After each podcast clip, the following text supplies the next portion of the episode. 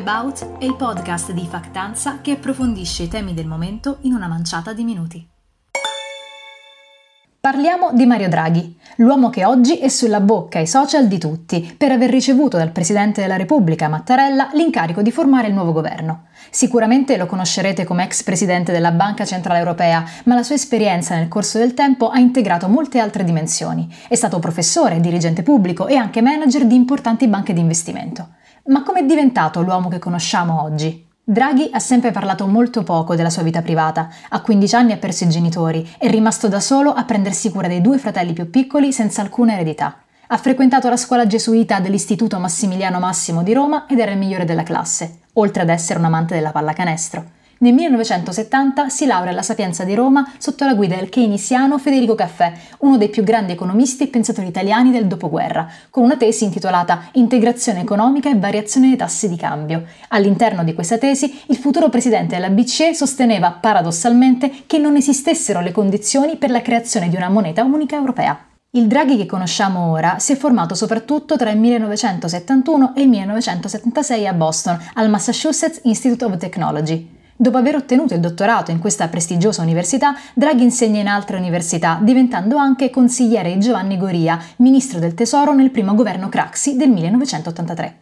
Tra il 1984 e il 1990 veste il ruolo di direttore esecutivo della Banca Mondiale. L'anno successivo il nuovo ministro del Tesoro, Guido Carli, lo assume come direttore generale del Ministero del Tesoro, sotto consiglio di Carlo Azeglio Ciampi. Dopo aver concluso la sua esperienza al Ministero, torna ad insegnare ad Harvard, iniziando poco dopo a collaborare con Goldman Sachs, dove guadagna quasi 10 milioni l'anno. Successivamente, dal 2005 al 2011, ricopre il ruolo di governatore della Banca d'Italia.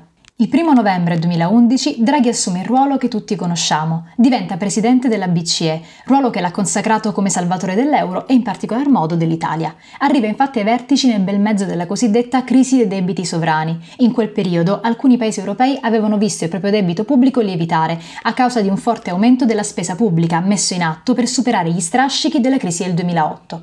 Come sappiamo, il debito pubblico degli stati viene finanziato sotto forma di titoli di Stato che vengono venduti sui mercati finanziari finanziari. Più un paese è instabile politicamente ed economicamente, più alti saranno gli interessi che dovrà pagare a chi gli presta i soldi acquistando questi titoli. Nel 2011, quando Draghi arriva alla BCE, alcuni stati europei, in particolare Grecia, Irlanda, Spagna, Portogallo e Italia, si trovavano con un debito pubblico altissimo, con interessi che continuavano a crescere rischiando nel giro di pochi mesi di dichiarare bancarotta. Ed è lì che Draghi pronuncia la frase iconica conosciuta in tutto il mondo, annuncia ai mercati finanziari che l'Europa farà whatever it takes per salvare questi stati ed evitare che si inneschi una reazione a catena che faccia crollare l'euro. Con tre semplici parole e soprattutto con le politiche economiche che ha messo in atto da lì a qualche mese è riuscita a bloccare il processo di speculazione sui debiti dei paesi europei in crisi e a salvare la moneta unica che ancora oggi utilizziamo. Se Draghi non avesse dato un segnale così forte ai mercati finanziari e non avesse deciso di far intervenire la BCE con politiche economiche che fino ad allora non erano mai state contemplate, probabilmente l'Europa non sarebbe quella che conosciamo oggi.